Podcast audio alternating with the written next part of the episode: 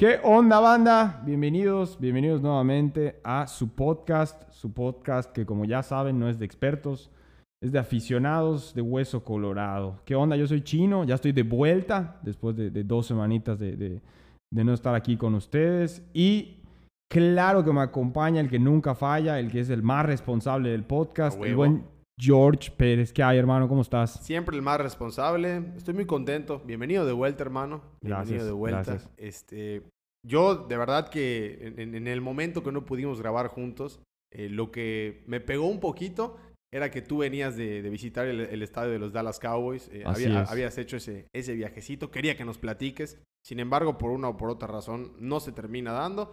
Pero al final, Chino, bienvenido de vuelta, bienvenido a tu espacio. Ya estamos aquí en DHC Podcast una semana más.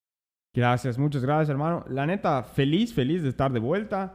Y sobre todo, yo creo que muy emocionado de poder contarle a toda la bandera de la experiencia que tuvo en el partido de los Cowboys.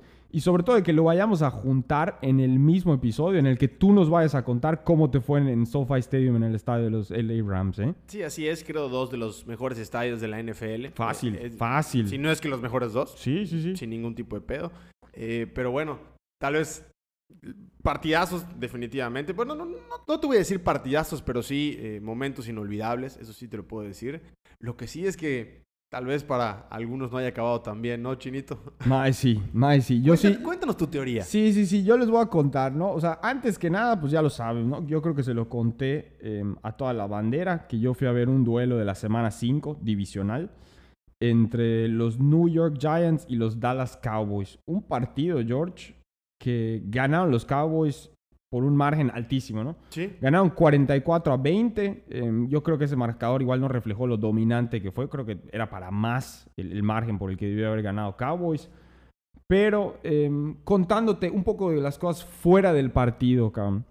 O sea, independientemente del show que vi, que todos metieron touchdown por parte de los Cowboys y fue una locura como gritaba la gente después de año y medio de estar encerrados todos. Eh, Puta, a ver cuando anotaba CD Lamb, cuando anotó Zeke. Cuando interceptó Trevon Diggs. Trevon Diggs, que ya lleva varias semanas con esto. Sigue, ¿no? Porque tuvieron bye week. Ese cabrón vale un boleto. Ese cabrón. Defensive Player of the Year, ya lo dijimos aquí en el podcast por antes. Favor, por favor. No, y me tocó verlo en vivo y una locura eso, ¿eh? Pero bueno, independientemente de todo esto, yo lo que quiero contarle a la bandera, pues es la experiencia que tuve en el estadio, cabrón. La verdad es que una experiencia que la viví como si nada, o sea, como si no hubiera existido nunca el COVID. O sea, tú llegas al estadio, cabrón, nadie con cubrebocas. Cabe recalcar que en el estado de Texas no es obligación tener cubrebocas. Em, masas y masas de gente por doquier. O sea, literal, a donde yo volteaba a ver, no había sana distancia, ¿no? O sea, no era un tema de, pues, de cuidados, cabrón. O sea, todos estaban uno al lado del otro. Eh, tomando, eh, riéndose, o sea, un ambiente... En la fila les vale claro, Sí, claro, pero un ambiente chingón, cabrón, o sea, que la verdad, yo llegué como un pendejo con mi cubrebocas y a los cinco minutos ya estaba yo influenciado por todos y dije, ah, qué chinga su madre y puta, y ahí estaba yo dándole, ¿no? Pre-game buenísimo, fuera del partido. Eh, tienen por ahí una, una canchita americana, de hecho, los Cowboys, en donde las vaqueritas, o sea, las cheerleaders de los Cowboys, van, dan su show y todo el pedo hay fan events, puedes entrar allá a jugar un ratito. Está obviamente que tapizado de bares alrededor de Bot Light y de, digo, te regalan, hacen activaciones, te regalan. mil marcas. Exactamente. 20 mil jueguitos. Sí, sí, muy bueno, la verdad. Muy, muy bueno el ambiente del pregame. Entré al estadio igual con un poquitito de anticipación para ver quiénes, o sea, cómo estaban los calentamientos, todo el pedo. Ir a la tienda oficial del estadio. Digo, aunque no le vaya yo a los Cowboys. La vista del ATT no tiene claro, madre. Claro, es otro pedo, ¿no? Em, tomé mis cervecitas, me compré obviamente unos nachos y todo el pedo. Muy buen asiento el que tuve, estaba yo en el primer nivel durante los 100, como por así decirlo, en la yarda 20. O sea, sí estaba yo más esquinado, no estaba yo tan centrado, ¿no? Ahí, para los que habrán checado mis historias que, que trepé al Instagram, pues ya se darán una idea, ¿no?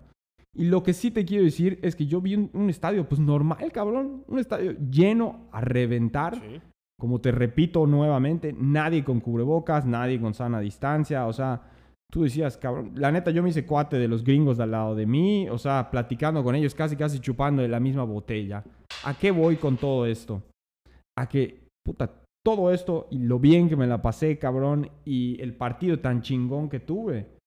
puta, me pasó una factura carísima, cabrón, que es lo que tú decías. Al final regresé del viaje y, puta, pues con COVID, ¿no? Y, y, por eso no los acompañé la semana pasada, en, en, el capítulo de la semana pasada.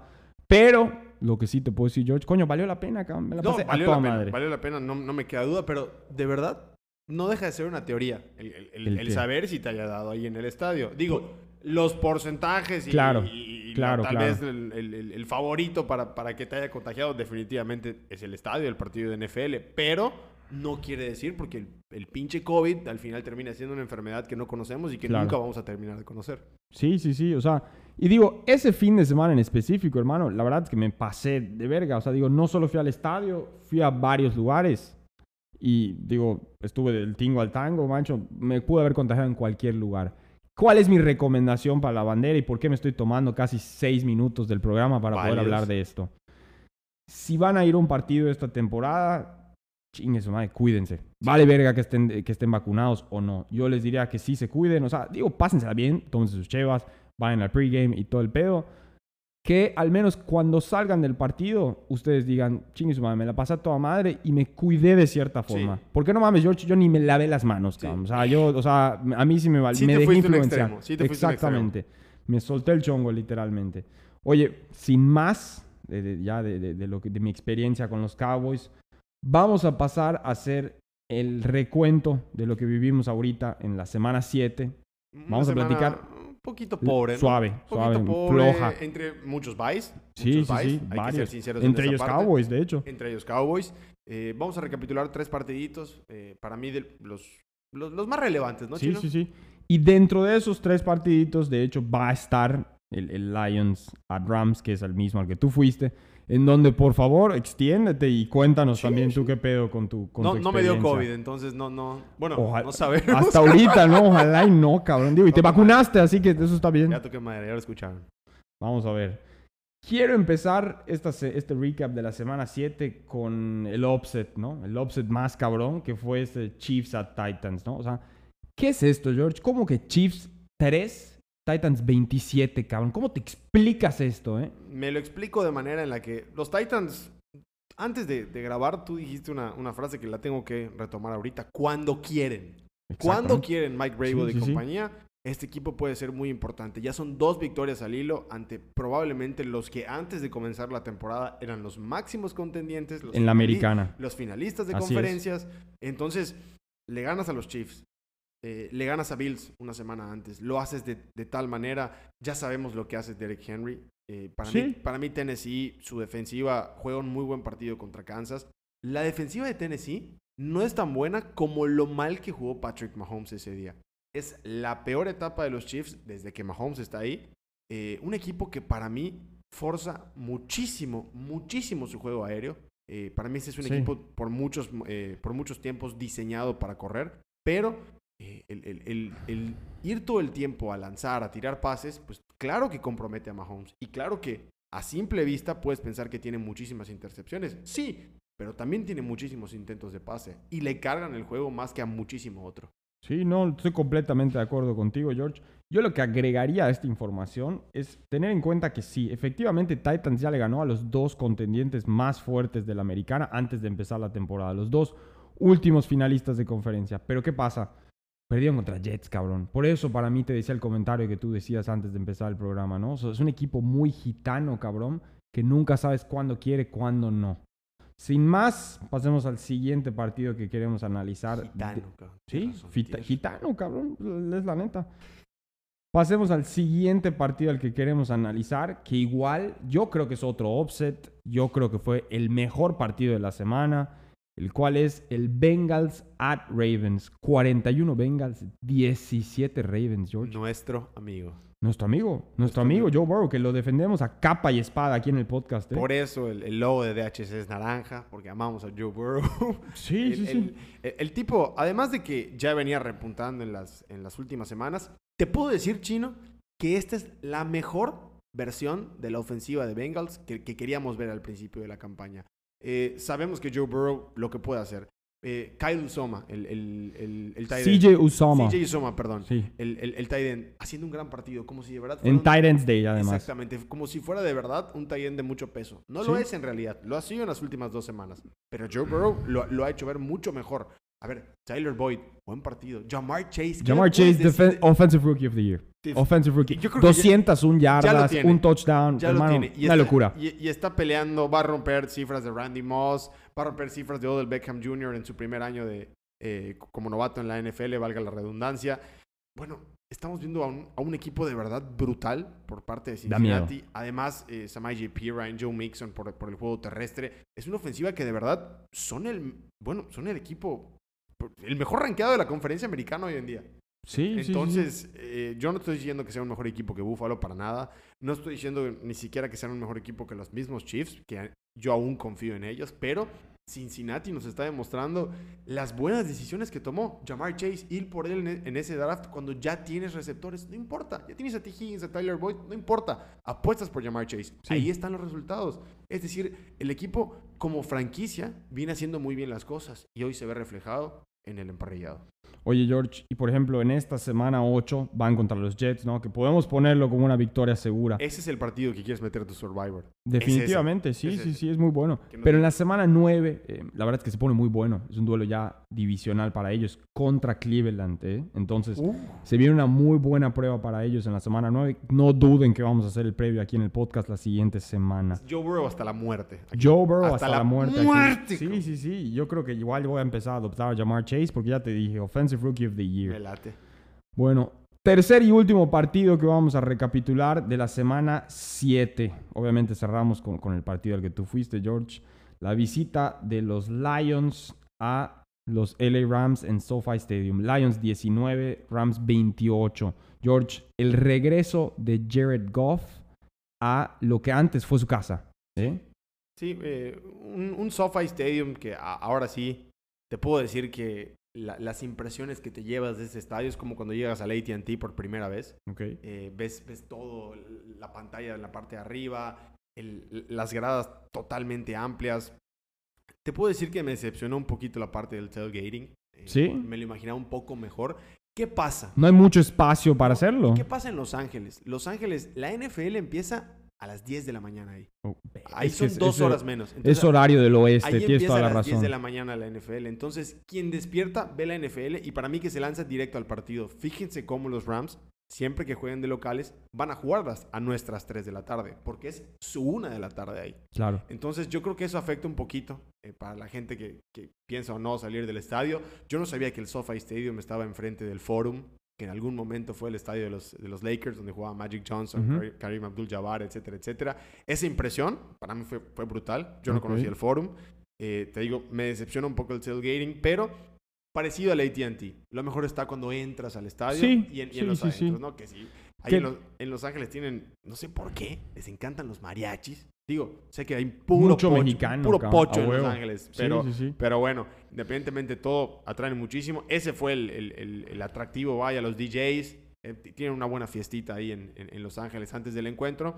Sí te puedo decir que a diferencia de lo que tú me comentas, Ahí la gente todo el tiempo con cubrebocas. Digo, es por el estado de California que te obliga. Exactamente. Eso ya es la legalización. O sea, Pero no de cada estado. No todos. Y todos se sientan y se lo quitan y no pasa absolutamente nada. Y en la tienda no hay sana distancia, ni mucho menos. Sí hay gel antibacterial, etcétera, etcétera. Pero Estados Unidos, seamos sinceros, es un país que quiere dejar ya la pandemia a un lado como si no existiera y, se vendan mucho los ojos. Válido. Pero bueno, eh, el partido te puedo decir, yo me esperaba una total paliza de Rams. No lo fue así. Bendito Dios, Detroit empieza ganando el partido 10 a 0, que yo lo comentaba con mi papá en el encuentro. Es lo mejor que le pudo pasar al partido. Eh, empieza con un touchdown de DeAndre Swift, que es de los que más me impresionó en vía real. Eso sí te lo puedo decir, DeAndre Swift. Eh, pasa después, hacen un eh, onside kick. los equipos especiales de Detroit. Bendito Dios, Dan, Campbell da la, la orden de alocarse.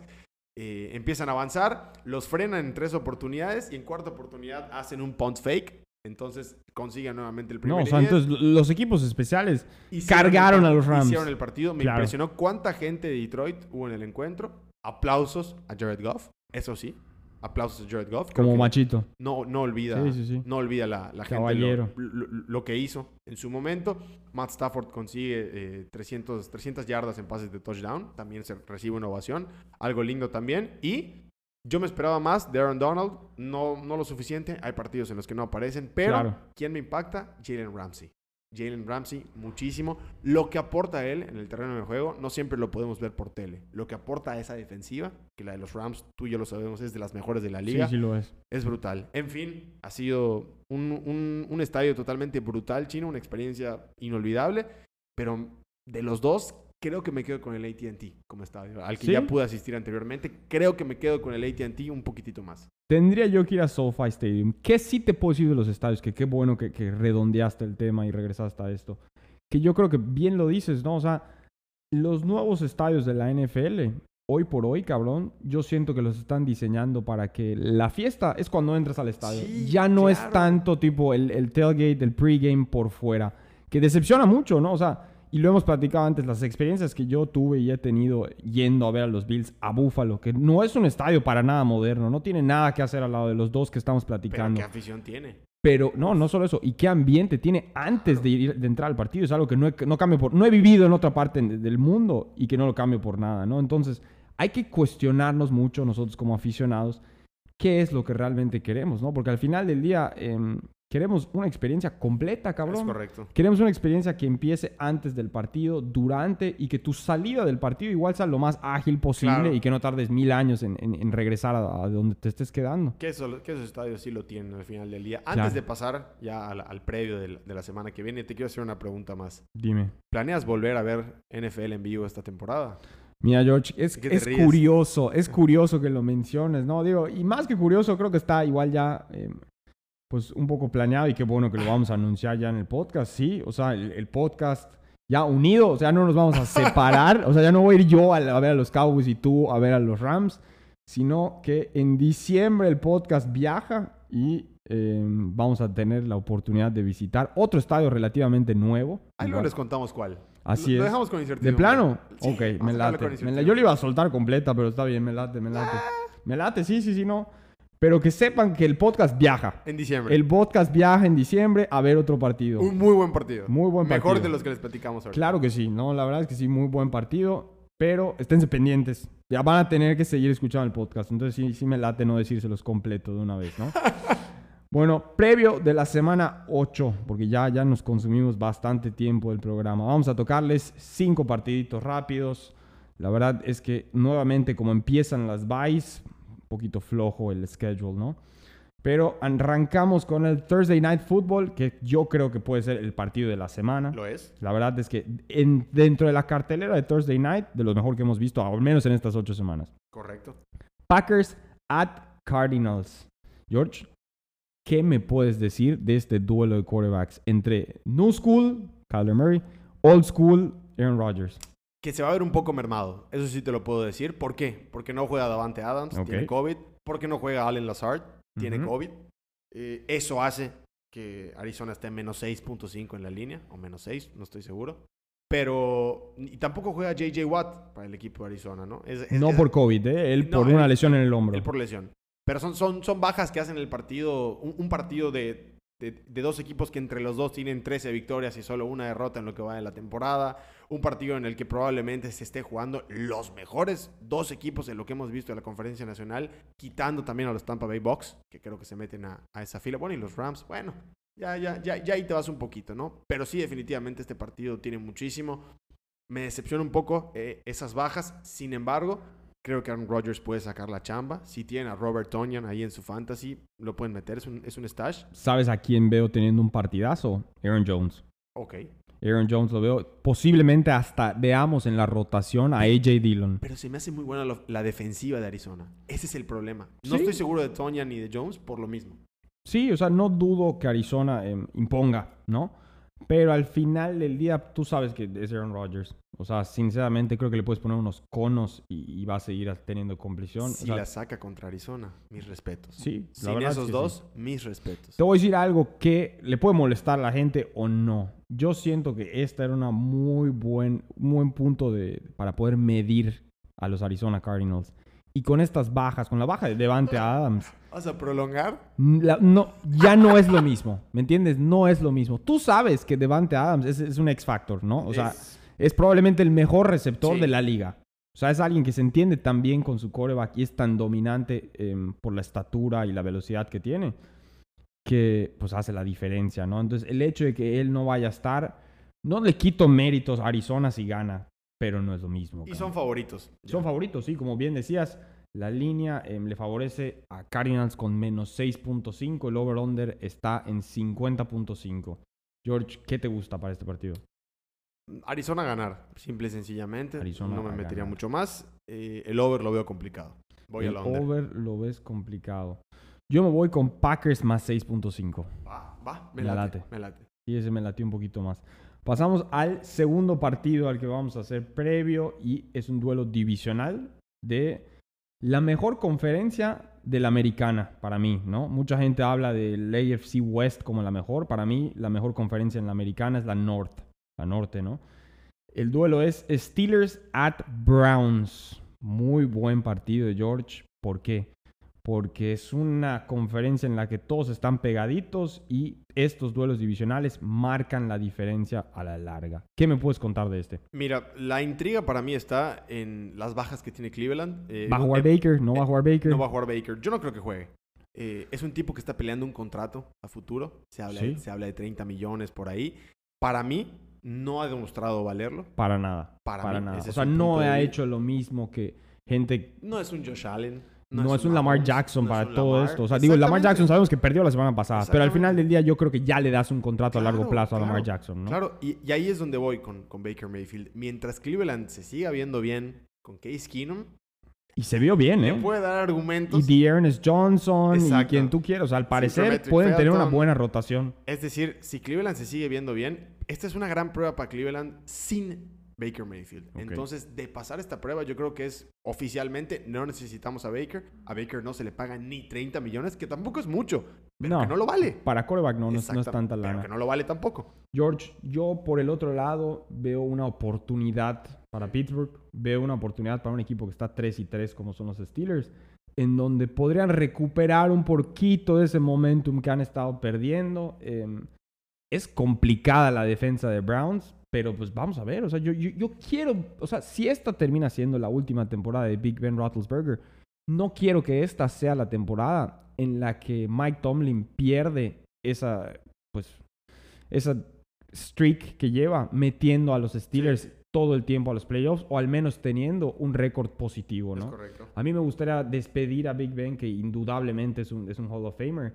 teniendo una temporada, aunque sea mediocre, o no perdiendo ese streak, ¿no? Entonces ya veremos. La verdad, partido interesante. La línea le favorece a Browns con menos 3.5. El over-under está en 42. ¿Qué escoges, George? Pittsburgh más 3.5. Pittsburgh más. Yo igual, me voy por la misma. La verdad es que se me hace lo más sensato. Échale. Hasta pueden ganar el partido sin ningún problema. Podrían, podrían. La verdad, buen partido. Em, nos toca verlo aquí en México a las 11. Así que, que estén pendientes por el cambio de horario, ¿no?